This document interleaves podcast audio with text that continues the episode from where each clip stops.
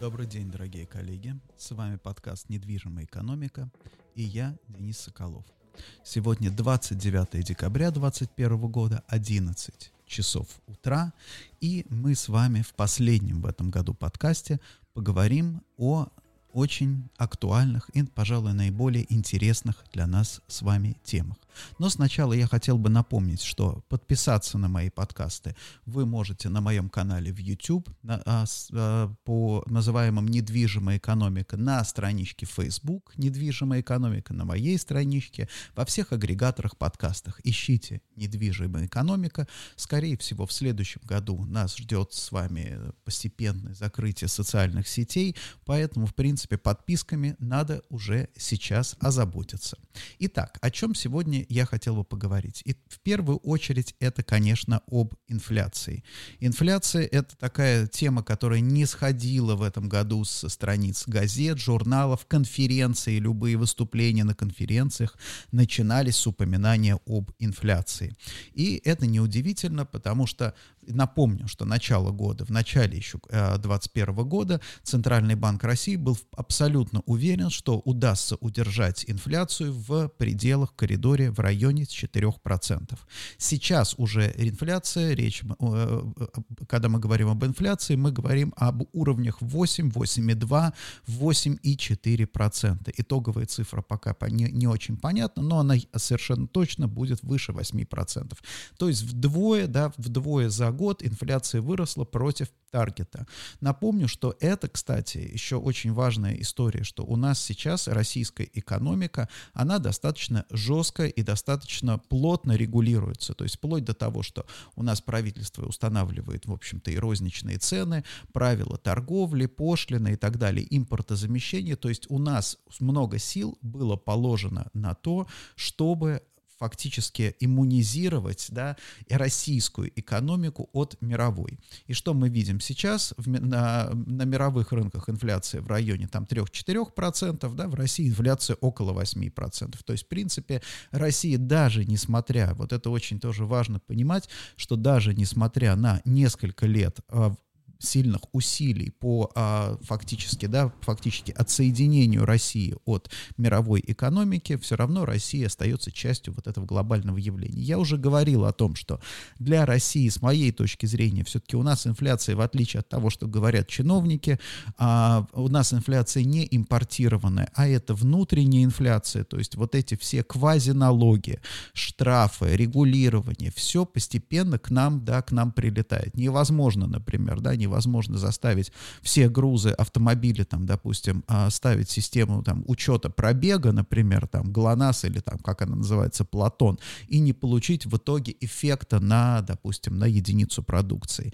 Невозможно оклеить все, что только можно, там, марками какими-то, RFID-кодами и так далее, да, QR-кодами, а, и не получить эффекта на цену конечной продукции. Поэтому я полагаю, что все-таки у нас инфляция импорт, э, не импортированная, а внутреннее. Естественно, да, естественно, чиновники будут продолжать говорить о том, что это все там из-за внешних рынков. Уже Мишустин отличился и рассказал о том, что, в принципе, причиной инфляции является открытость российской экономики. Ну, понятно, что еще больше ограничений нам, видимо, должны а, прийти, пойти на пользу. Собственно, смотрим, что происходит в Турции и примерно понимаем. Но что здесь еще важно, когда мы говорим с вами об инфляции? Это инфляция не только проблема для населения, потому что мы все время думаем, когда говорим инфляция, инфляция, мы все время думаем про индекс потребительских цен. То есть у нас пошел магазин, хлеб теперь стоит чуть-чуть дороже, да, там масло стоит еще дороже, яйца сильно дороже стоят, что с этим делать? Но если мы посмотрим, опять же, на статистику, предварительные данные этого года, потребительская инфляция 8,2-8,4%, инфляция цен, удорожание цен производителей 22-23%, это очень много. И, а, и дефлятор ВВП, то есть это фактически, да, инфляция, это удорожание всех товаров и услуг, из которых формируется ВВП, 13%. То есть на самом деле это означает, что это означает, что в секторе B2B цены растут быстрее, и переложить их на потребителя пока не всем успешно удается. То есть это означает еще что? Это означает то, что фактически, да, фактически вот это вот инфляционное давление сохраняется. И а, Центральному банку будет очень трудно погасить инфляцию в 2022 а, году. Кроме всего прочего, да, надо помнить о том, что инфляцию нельзя отмотать назад. То есть, если у тебя, допустим, цены на какой-то товар, ну, там, допустим, да, на автомобили, например, цены повысились на там 15-20%, они уже там, они уже взяли эту планку. И теперь, даже если в следующем году удастся остановить эту инфляцию, цены-то назад, они никуда не уйдут. Мы уже с этими ценами живем. И вот здесь нам с вами, как бизнесу, который, ну, фактически вот недвижимость, это имеет отношение к любым отраслям, каждой отрасли, нам нужно, в общем-то, то четко понимать, что у нас сейчас вот из-за этого всплеска инфляции и неравномерного удорожания товаров у нас сейчас формируются как точки напряжений, так и точки роста. То есть те отрасли, которые успешно переложили как бы свои рост цен, во-первых, смогли поднять эти цены, что значит поднять цены, это значит переложить свои растущие затраты вниз по цепочке. Вот те, кому удалось переложить, вот те будут чувствовать себя хорошо. Те, кому не удалось, или те, у кому не удастся переложить, вот это значит, эти отрасли будут отставать. Вот в качестве примера такого, ну, удачного, наверное, успешного, сейчас многие, наверное, будут меня критиковать за это, да, но я полагаю, что это успешный пример, ну, с этой, опять же, вот если мы следуем этой оптике, это, конечно, автопроизводители автопроизводители, которые, с одной стороны, столкнулись сразу с несколькими проблемами. Первая проблема — это нехватка э, там, чипов, да, пере, перебои в поставках, цепочках поставок, все то, что мы по большому счету знаем. Вторая проблема — это закрытие заводов там, из-за ковида, соответственно, да, какое-то время тоже перебои там, в производстве — и вдруг оказалось, что, в общем-то, вот во всех товарных цепочках, во всех вот этих вот э, магазинах, там, я не знаю, да, вот во всех системах снабжения оказалось меньше автомобилей, чем предполагалось. То есть раньше у нас автомобильный рынок жил каким образом? Производилось автомобилей больше, чем был естественный спрос на них. Соответственно, автопроизводители вынуждены были всяческим образом стимулировать, ну, фактически вынуждать людей там, менять автомобили, покупать, да, с помощью там скидок, каких-то льгот, и так далее. То есть вот в любой инструментарий для того, чтобы вот увеличить вот этот вот рынок. И когда мы с вами говорим о том, чтобы увеличить рынок, это не значит, что там перепроизводство было десятки процентов. Да, перепроизводство может быть, допустим, там 3-5 процентов. Но если ты хочешь продать эти 3-5 процентов, тебе действительно нужно идти на очень серьезные какие-то да, уступки, акции и так далее. А это очень хорошо запоминается. Вот. Теперь получилась обратная история, что автопроизводители, может быть, и не сильно сократили объемы производства, но вдруг оказалось, что таким образом, поскольку это произошло у всех более или менее одновременно, таким образом пришло, удалось сбалансировать совершенно как бы по-другому этот рынок. И теперь оказалось, что автопроизводителям не надо производить больше, чем они это продают, а им надо производить меньше, чем они продают, да, соответственно, как бы наиболее, то есть производить какой-то объем, который им нужен, который обеспечивает их э, покрытие всех расходов, а дальше продавать этот объем по максимальным ценам. И вот, да, вот, вот, собственно, что произошло.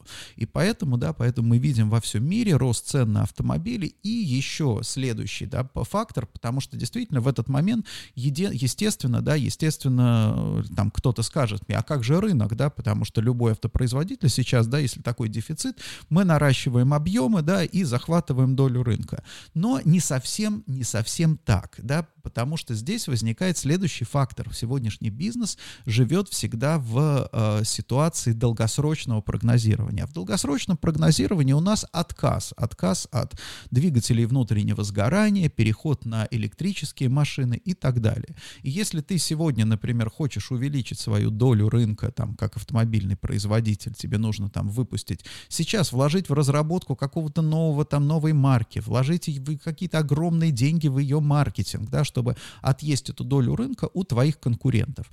Это очень большие вложения, которые в десятилетней перспективе, они в принципе не окупятся, потому что через 10 лет ты должен будешь продавать только электрические автомобили. Так зачем тебе сегодня такие делать инвестиции? Может быть проще действительно производить столько, сколько ты спокойно, в общем, можешь производить, и дальше продавать их по максимальной, да, по максимальной возможной цене. Поэтому, например, да, вот то же самое, там, Financial Times была статья, где руководство Мерседеса говорит, что их средний там ценник повысился, по-моему, сколько, на 25%, да, это не значит, что все машины их подорожали на 25%. Это значит, что средняя цена продаваемой машины, да, там, перешли более какой-то, то есть они стали продавать даже, может быть, немножко как бы другую корзину, да, но более прибыльную для них. Именно поэтому автопроизводители заканчивают год так хорошо. Вот, это вот тот самый, наверное, хороший, хороший пример а, такого вот, да, бизнеса, который, в принципе, хорошо пере... Понятно, что за счет потребителей, мы все это понимаем, да, но есть, конечно, будут у нас и не очень хорошие примеры. Это вот, кстати, большой вопрос, например, что ждет маркетплейсы. Маркетплейсы, которые находятся под серьезнейшим давлением, да, со стороны потребителя, потребитель ожидает от маркетплейсов снижения цен, маркетплейсы не очень пока у них это получается, и, собственно, не может получаться, потому что, да, потому что поставщики вынуждены повышать цены, в условиях повышения цен, например, вот такого, да, что будет с маркетплейсами, не произойдет ли, например, обратная ситуация, когда, а, скажем так, производители там, товаров народного потребления через офлайн магазины например, да, поскольку они смогут там, продавать товары с дополнительными сервисами, продавать товары там, с дополнительными, ну, как бы, да, с, вовлекать людей в импульсные покупки, а для маркетплейсов, наоборот, оставлять товары для тех, кто, ну, уже там, допустим, и так купит по любой цене. То есть вот, возможно, кстати, в итоге вот это вот удорожание, инфляции приведет, например, к тому, что отношение к маркетплейсам вопросам изменится. Пока рано об этом говорить, но здесь для нас с вами важно что? Для вас, для нас с вами важна а, история, что разные все, вот сейчас пере, пере, будет происходить в 2022 году перераспределение силы, по сути дела, представление о рентабельности между отраслями, да, потому что мы считали там, допустим, да, вот а, автопроизводители работают на минимальной марже, теперь автопроизводители будут работать на большой марже, то есть это поменяет их отношение в том числе и к недвижимости, кстати, да, в том числе числе и к недвижимости. Это тоже большой вопрос, нужно ли будет, например, им такое количество там глобально, да, дилерских, дилерских центров, если они там снижают, допустим, количество там продаваемых автомобилей и упрощают, например, систему продажи. Это отдельная история. Да, допустим, маркетплейсы, которые бумили, например, будут ли они продолжать так развиваться? Это тоже, тоже большой вопрос. Одежда, например, производители одежды, производители там, я не знаю, там тех же самых там, а, даже IT-платформ, вот, например, Обратите внимание, тот же самый Microsoft, вот они объявили о том, что они повышают цены в России на а, там офисный пакет. И для корпоративных подписчиков тоже они в этом году повысили аж на 10%. Но если мы посмотрим, да, то, то по сути дела стоимость, э, стоимость вот этих вот продуктов, там IT-продуктов, она со временем, ну, по идее, удельно, да, а удельно она уменьшается. То есть, да, каждое домохозяйство платит, в общем-то, все больше и больше за подписку. Одну подписку вторую, здесь у тебя облако, здесь у тебя кино, здесь у тебя там мультики, еще что-то, а здесь у тебя стриминг музыки. То есть, в принципе, да, подписной бюджет общий растет, но при этом на каждое, на, на, на, на, каждое, на каждый сервис, в общем-то, денег оказывается все меньше и меньше, и удара, повышать цены здесь тоже очень сложно, потому что, да, потому что люди, у людей есть очень большой выбор. Вот, и это тоже, да, наверное, вопрос, насколько именно инфляция, да, то есть вот представим себе, если бы инфляции у нас не было, инфляция глобальная, глобальная была бы небольшая, то здесь не было бы никаких рисков.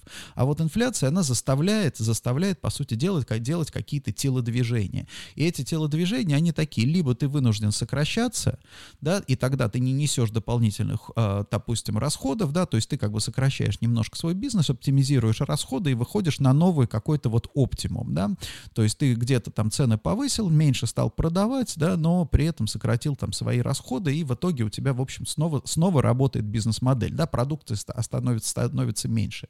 Либо ты должен идти на какие-то очень серьезные траты для того, чтобы удерживать вот эту, да, удерж, удерживать свою аудиторию, удерживать продажи и так далее. Вот насколько сейчас компании готовы вот к таким инвестициям в, в будущее, да, в будущее, которое не очень известно, вот это на самом деле для нас с вами большой вопрос. Поэтому в условиях недвижимости это что значит? Это значит, что в следующем году мы в коммерческой недвижимости, конечно, должны смотреть внимательно на отрасли. Какие отрасли, да, какие отрасли будут чувствовать сами, кроме компаний, еще и отрасли чувствовать себя хорошо, какие будут чувствовать себя плохо, да, причем плохо именно фундаментально из-за вот этого парадокса.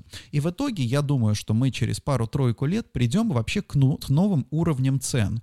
Да, то есть у нас был период, когда мы привыкали к тому, что технологичная продукция, например, да, она не, в, в удельном смысле дешевела, то есть ты покупал, в принципе, там, допустим, стоимость компьютера, может быть, не сильно росла, да, но ты покупал все более там, а, мощный, лучший и так далее, да, за ту же, по сути дела, цену.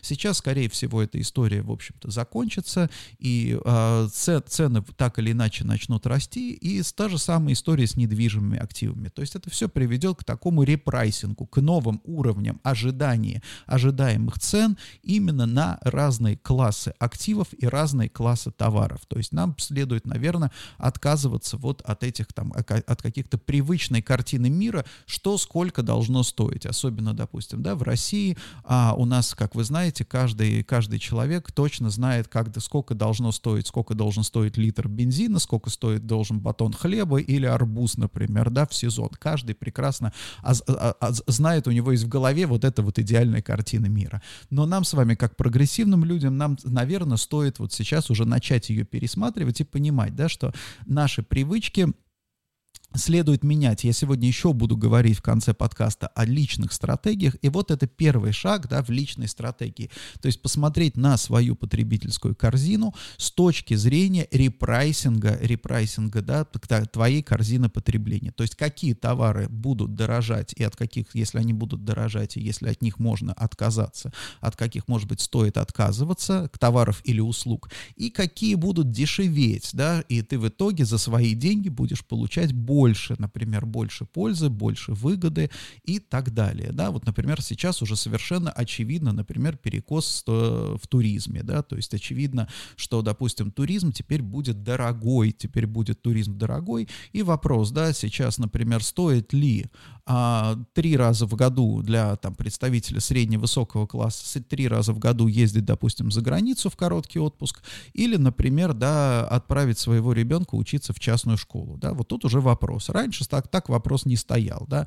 Раньше там, допустим, школа стоила значительно дороже, чем а, три поездки за границу. Сейчас уже совершенно по-другому. Вот на это стоит, вот сейчас вот на это стоит обращать внимание и в том числе в долгосрочной перспективе, особенно тем, кто планирует там, допустим, да, там менять свое жилье, стиль жизни и так далее, образ жизни. Это, мне кажется, важная история.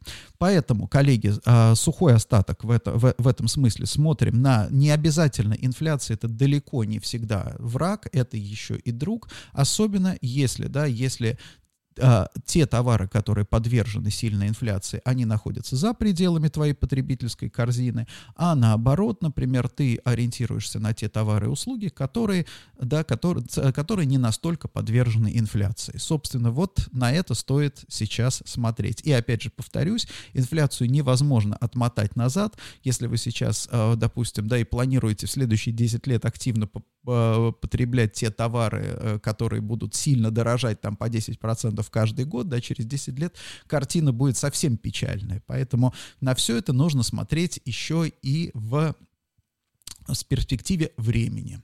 А теперь я хотел бы с вами поговорить о, э, о, другой, э, о другой теме. Это на самом деле послед, новость последних, наверное, нескольких дней когда, э, что Евросоюз подал иск на 290 миллиардов евро к России в ВТО да, из-за российского импортозамещения.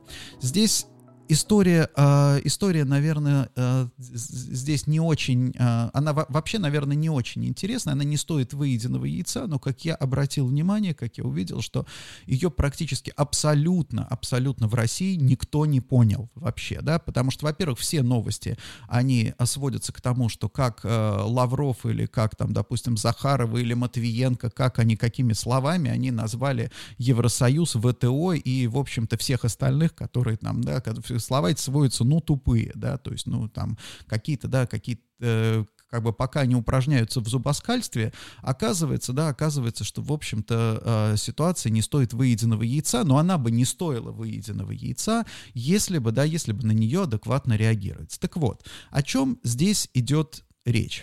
А, речь идет здесь о следующем, что каждая страна, вот современная международная торговля, это совокупность каких-то вот э, защитных мер. Каждая страна что-то свое такое вот придумывает и так далее. Для этого есть надстрановые э, структуры, типа, допустим, того же ВТО, да, которые говорят, окей, мы понимаем, что вам надо защищать, там, допустим, какие-то свои отрасли, но нам важно, чтобы мировая торговля, она оставалась рыночной. И вот здесь понятно, что не получается рыночной, если кто-то вводит какие-то там одни пошлины, кто-то другой, поэтому здесь, наверное, можно сказать, такой квазирыночный. То есть задача ВТО, чтобы одни меры компенсировали, по сути дела, другие, да.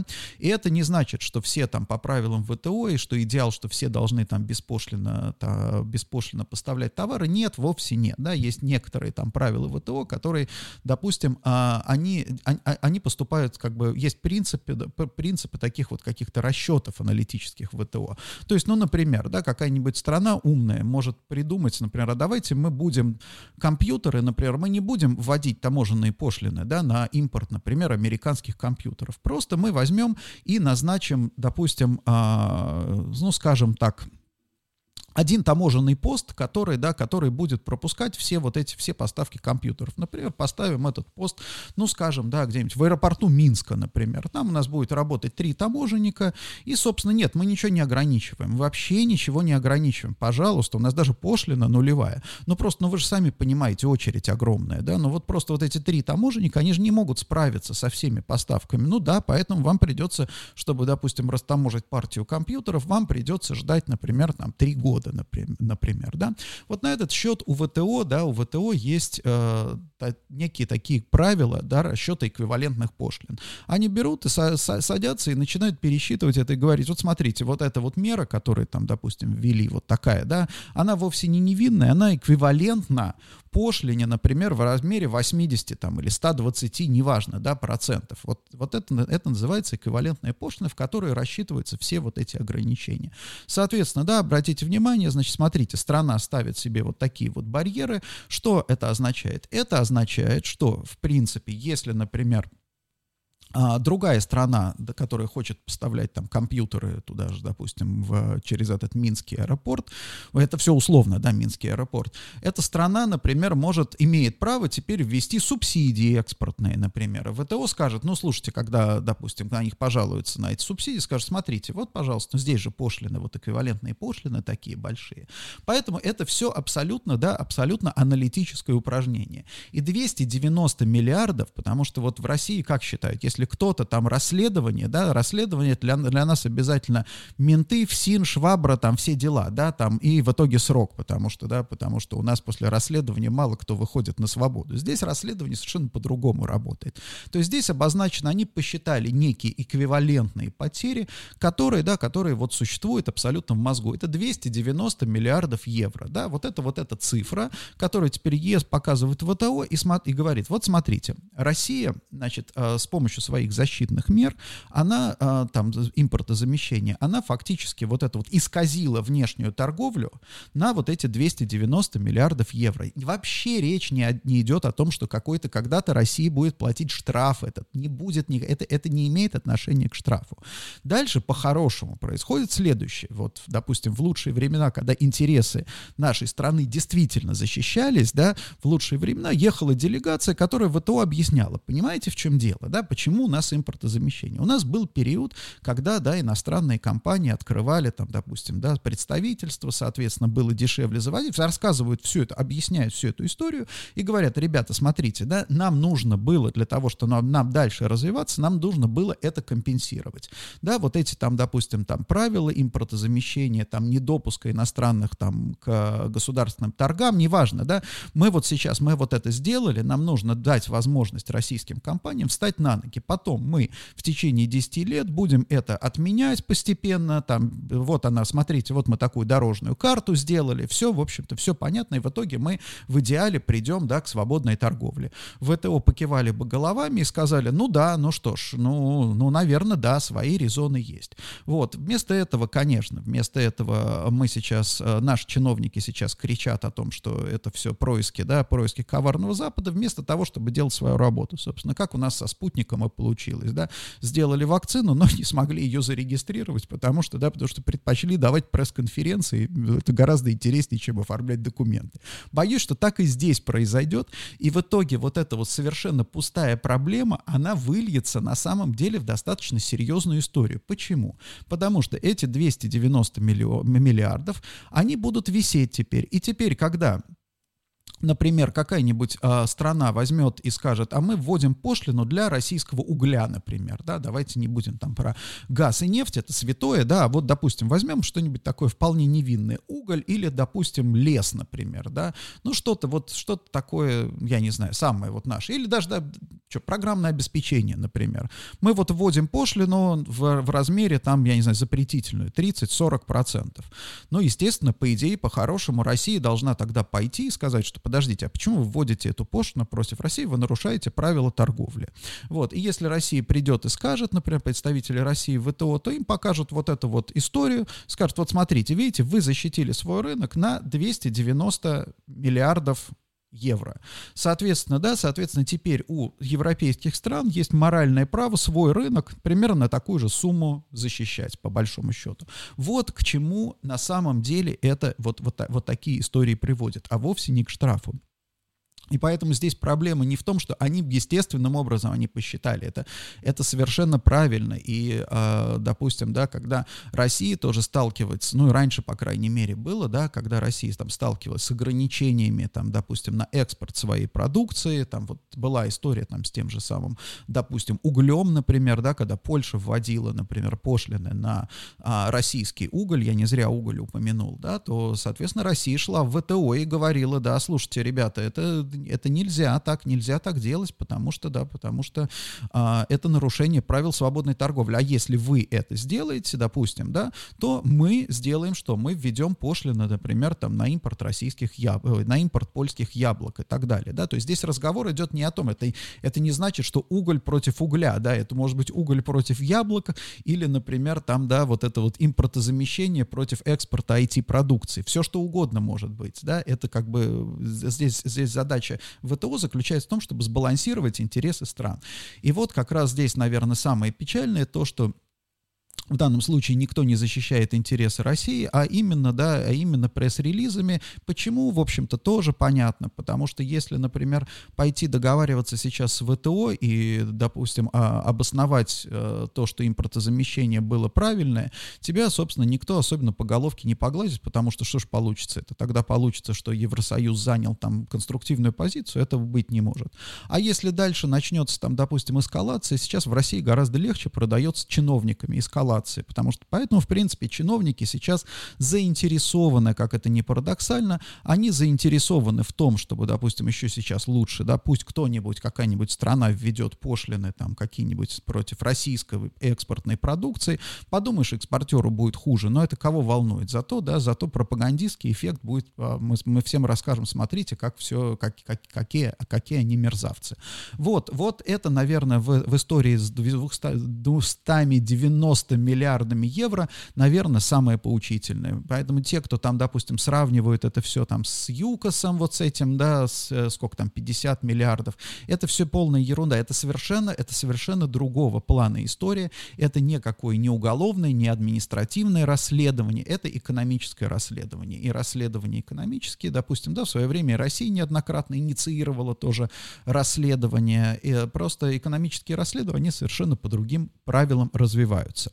Вот, и Поэтому мы будем следить за этой историей, но это означает как бы не сказать, что это черный лебедь, это такой серый лебедь, который пролетает, потому что здесь надо немножко вот тем, кто сейчас в России компании ориентируется на экспорт, например, и чувствует свои хорошие экспортные позиции, потому что мы видим, например, да, мы там разговариваем с клиентами, некоторые клиенты говорят, что сейчас в принципе, очень неплохая ситуация для экспортеров российских, потому что китайские товары там, допустим, как ни, как ни парадоксально, такие есть много, да, китайские товары, опять же, вот эти цепочки поставок, перебои, вот эти все контейнеры – все это дополнительные сложности представляет, то есть поставки из Китая долго, а из России на самом деле сейчас получается недорого и быстро. Вот здесь вот на месте экспортеров я бы вот сейчас из-за этой истории с 290 миллиардами а, вот этого иска, да, по сути дела, и расследования, я бы на месте экспортеров немножко, да, как бы ввел дополнительный, как бы дополнительный параметр рисков, это противодействие, да, с именно российским поставкам. То есть, на,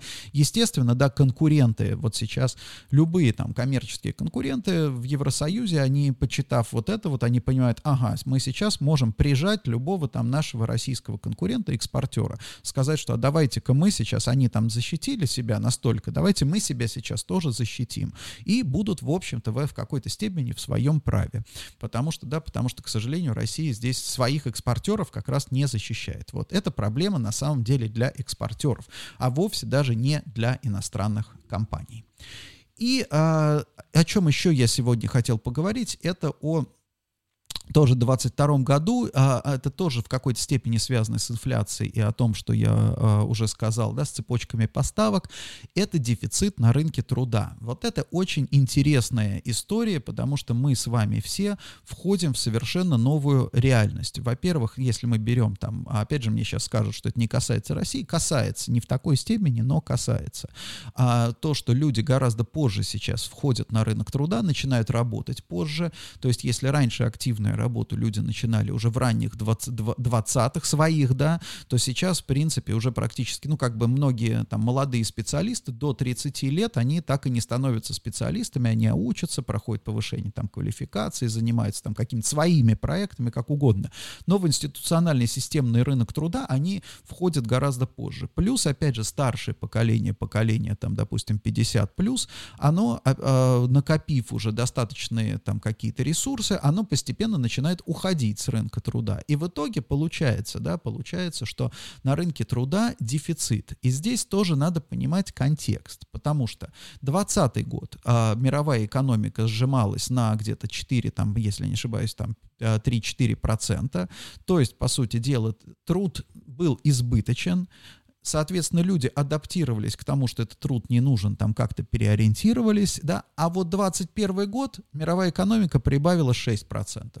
И вот здесь вот, вот этот вот рынок труда не успел, да, не успел расшириться. И плюс, опять же, а, ограничения там на переезды, миграцию, ментальные там какие-то ограничения, потому что действительно люди там были напуганы в течение там полугода, да, а кто-то остался напуганный, и они там стараются меньше выходить из дома. Этот факт фактор тоже не надо преуменьшать, потому что когда мы с вами говорим дефицит труда, да, нам кажется, а куда все люди делись, например, куда все люди делись, мы же там, я не знаю, все вот мои знакомые на месте так продолжают работать, но вы поймите, что, опять же, при больших числах все работает по-другому, то есть вот представьте себе, у вас на предприятии на конвейере работает 100 человек, да, 100 человек, и дальше у вас там, допустим, два человека в очереди на работу. Соответственно, вот у вас отличный сбалансирован. У вас 2%, да, по сути дела, вот в этом маленькой экосистеме безработица составляет 2%. То есть, если кто-то заболел, кто-то уволился, вы взяли сразу с рынка одного человека. Вот, а теперь представьте себе, что вот у вас все, вы продолжаете работать. У вас 100 человек, но у вас нету никого вот в отделе кадров, ни, ну вот ни, ни, никто пока не приходит. И у вас один человек увольняется. Что вы делаете, да? Вы понимаете, что вы не может, вам нужно либо останавливать конвейер, да, либо как срочно там что-то перенастраивать и кого-то заставлять работать за двоих. Окей, вы заставили работать за двоих. У вас увольняется следующий человек. И у вас возникает колоссальная проблема. У вас фактически конвейер рискует остановиться не из-за того, что вообще некому работать. Поэтому, когда, допустим, бизнесмены говорят там, что у нас некому работать, это вовсе не значит, что у них там пустые столы стоят или пустые конвейеры. Нет, да, достаточно, помните, как не было гвоздя, подкова пропала, да, достаточно испытывать небольшой совершенно дефицит, чтобы уже возникали серьезные проблемы. Поэтому та же самая история и с рынком труда. Нету какого-то тотального дефицита. Есть вот эти вот перебои, а вот как только возникают перебои, это как в цепочке поставок, да, дальше это начинает накапливаться как снежный ком. И тогда, собственно, возвращаясь к тому, о чем я говорил с автопроизводителями, и тогда перед тобой встает вопрос, вот сейчас тебе нужно на рынке кого-то, да, кого-то, э, не знаю, там зарплата, ты, ты можешь взять а, на работу человека, но он а, там или переманить у конкурента, но надо ему переложить там, допустим, а, зарплату там процентов на 30. Ты ему переложишь процентов на 30, у тебя оставшиеся сотрудники скажут, подождите, а нам, да? То есть это серьезная какая-то, в общем-то, серьез, серьезный такой шаг выйти за рамки вот этого вот какого-то payroll, да, стандарта твоего. И тогда ты думаешь, ага, нужно ли мне это делать? Я потому что выхожу, вижу, если я выйду, у меня долгосрочные последствия. Может быть, мне лучше, допустим, да, этот конвейер немножко, опять же, переналадить, выпускать чуть-чуть меньше, да, вот, ну, как бы уменьшить выпуск продукции, вроде бы как и, и работает. И вот действительно многие производители, многие компании, они переходят вот к такому режиму, режиму, да, я говорил в одном из, а, я говорил в одном из предыдущих а, своих подкастов, он как так и назывался, да, лучше, меньше, да лучше. Вот, а Соответственно, что происходит с рынком труда, вот здесь тоже до конца до конца финальной, да, финальной ясности нет, какой, в общем-то, какой а, займет рынок, вот какой рынок труда будет по итогу. Например, еще несколько лет назад а, европейские например, коллеги, да, писали о том, что рынок труда, вот вообще в Европе, да, вот рынок труда теперь во многом строится на вот вокруг, он, он становится снова немножко архаичным. То есть есть, например, в домохозяйстве там кто-то работает там в банке, этот банкир зарабатывает там достаточно большие деньги, и вокруг него есть большое количество иждивенцев, то есть это дети, например, да, супруга, которая работает тоже, ну, где-то она получает меньше денег, но при этом, да, она там, да, да, допустим, занимается каким-то а, там делом, которое ей нравится. Плюс они же там, допустим, да, есть там сфера услуг, есть при этом няни, учителя, там кто угодно, да, они же там, допустим, с супругой ходят там, я не знаю, на какие-нибудь курсы личностного роста, там все, что, все, что угодно, да, то есть они создают вот один человек, по сути дела, работа институционально, вокруг себя создает большой вот этот вот, что называется, пул, да, то, то есть он фактически трудоустраивает достаточно много людей. Теперь посмотрим, да, то есть если у нас сокращается занятость, вот это вот, э, как бы, что называется, первичная, да, соответственно, идет вниз и э, занятость в услугах. И вот это вот большой, на самом деле, большой вопрос, какой будет, какой будет в итоге рынок труда. Я думаю, что нам жить с этим дефицитом, жить с этим дефицитом достаточно долго. В России, конечно, все это будет носить свои, там, допустим, да, свои какие-то особой, а, а, а, а особой истории, потому что у нас рынок труда очень, в первую очередь, не мобильный. Да? То есть у нас по-прежнему государство — это основной работодатель, а, рынок труда у нас институциональный, и, в принципе, да, в, в, в, в принципе, вот рассчитывать на то, что там какие-то зарплаты будут расти там сильно на рынке труда, не приходится. Однако, я думаю, что в определенных нишах, в определенных нишах будет действительно такой вот серьезный дефицит, и как компании будут выходить из этого этого дефицита, как решать проблему дефицита, это большой вопрос, потому что, как я уже говорил, есть два способа. Первое — это борьба за таланты, то есть это то, что было принято в предыдущие годы, мы привлекаем самых лучших, да, и зарабатываем больше всего. А второе — это, допустим, зачем нам эти все таланты, да, у нас есть вот определенное количество людей, вот это определенное количество людей может вырабатывать вот такой-то продукт, теперь наша задача этот продукт продать максимально дорого, например, да, вот это тоже, собственно, второй, да, второй подход. Теперь, как я уже обещал, а, я э, поговорить о личных стратегиях. И вот если мы с вами говорим о личных стратегиях, всегда, да, личные стратегии хороши те, которые идут в некотором смысле, да, в некотором смысле против, да, против тренда. То есть вот сейчас, если, например, еще 3, 4, 5 лет назад в России, например, да, можно было говорить, ну, в, в принципе, да, социальные лифты остановились, э, экономическая жизнь тоже такое достаточно жалкое существование влачила.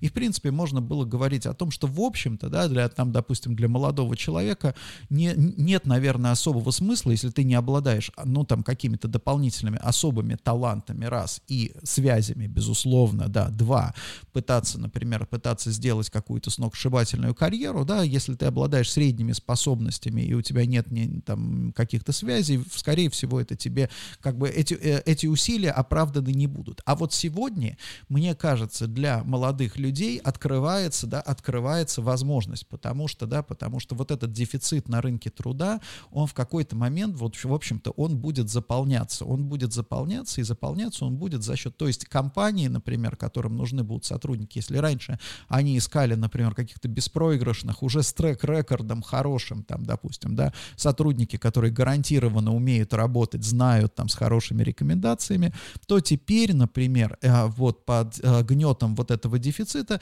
компании могут идти на найм сотрудников без вот этих вот, что называется, без регалий, а, с расчетом на то, что человек, да, с, э, с расчетом на потенциал. Поэтому вот, допустим, если кто-то из молодых, там, допустим, специалистов меня сейчас слушает, действительно есть, наверное, смысл в следующем, в следующем году смотреть на то, какие, да, какие места трудоустройства предлагаются, это раз. И второе, смотреть уже сейчас, вот если раньше я советовал смотреть прямо в моменте, да, потому что перспектива это такая была, ну, особенно в России, вещь э, зыбкая, то вот сейчас как раз можно посмотреть на перспективы, то есть действительно посмотреть, есть ли какие-то перспективные рабочие места, которые позволят вырасти и сделать карьеру. Это первое, да. Второе, что касается, опять же, личных стратегий, инфляция. Инфляция, как я уже сказал, да, вот есть смысл нам, как домохозяйствам, пересматривать свою структуру, в принципе, свой подход к жизни, структуру расходов не с точки зрения, да, и не с точки зрения э, того, чтобы ужимать. Понятно, что там, допустим, если у тебя меньше денег, тебе нужно на чем-то экономить, ты выбираешь, да, на чем экономить. А именно с точки зрения перераспределения, потому что, да, вообще, как бы подвергнуть, можно сказать, критике со стороны свою корзину потребления. Сказать, да, окей, вот я потребляю, что мне здесь важно, что мне не важно, и что я не потребляю, что я мог бы потреблять, потому что на самом деле для домохозяйств может оказаться сейчас, например, могут оказаться какие-то вещи, которые раньше им казались недоступны, например, могут оказаться более доступны. Как-то, как я уже говорил, допустим, да, дополнительное, там, допустим, да, допустим, дополнительное образование для детей, да, не репетиторы по ЕГЭ, например, а именно, да, системное образование. Допустим, например, там, помощь по хозяйству, ну и так далее, да, то есть какие-то вещи, они могут оказаться сейчас более, более доступны, да, то есть ты жертвуешь, с одной стороны, например, какими-то более дорогими увлечениями, ну, условно говоря, там, дорогим автомобилем, да, в пользу, например, вот э, каких-то, да, каких-то услуг, которые в итоге, в общем-то, повышают твое качество жизни. Ну и третье, конечно, ипотека, да, ипотека, потому что уже сейчас те, кто брал, допустим, ипотеку по низким ставкам, совершенно очевидно, что они э, находятся в очень хорошей ситуации, потому что инфляция, инфляция съедает, по сути дела, эту, э, эту ипотеку. Ну вот представьте себе, да, э, допустим, вы взяли вы взяли там, допустим, я не знаю, там под 8% там а, миллион, например, там рублей, да, и отдаете его, да, а вот сейчас у вас инфляция, остаток, вот у вас остался там, допустим, долг, остаток долга миллион рублей, а в реальном исчислении это уже не миллион рублей, это уже 920 тысяч по большому счету. В следующем году это будет еще меньше, да, то есть вот именно в реальном, да, вот в этом, в этом реальном исчислении.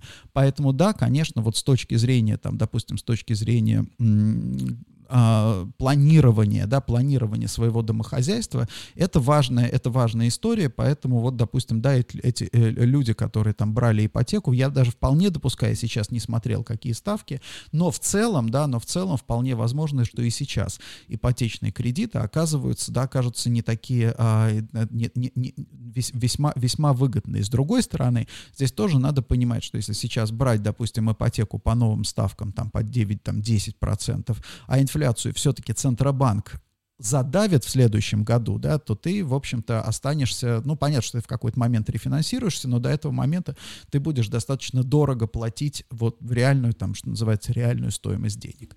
Вот, поэтому сухой остаток, да, э, я думаю, что вот Новый год, я поздравляю всех своих подписчиков с наступающим Новым годом, желаю хорошо отдохнуть в праздники и подумать, да, подумать, вот, может быть, в эти праздники, подумать действительно, да, даже вот не над э, тем, от чего можно отказаться, а подумать с другой точки зрения, коллеги, подумать о том, какие вот в результате вот этих всех инфляционных и, и, и историй и вот этого репрайсинга, какие вещи, которые были раньше вам недоступны, доступны, могут быть теперь доступны. Какие вещи, которые раньше вам казались, там, допустим, вам ненужными, могут, оказ... могут действительно повысить ваше качество жизни. И вот я настоятельно рекомендую посвятить, это, посвятить время на праздниках, да, своей семье, размышлениям. А на этом я с вами прощаюсь. С вами был Денис Соколов, недвижимая экономика. В следующем году мы снова с вами встретимся и э, еще неоднократно я буду рассказывать вам о новостях, о том, что происходит, как на это стоит смотреть и что,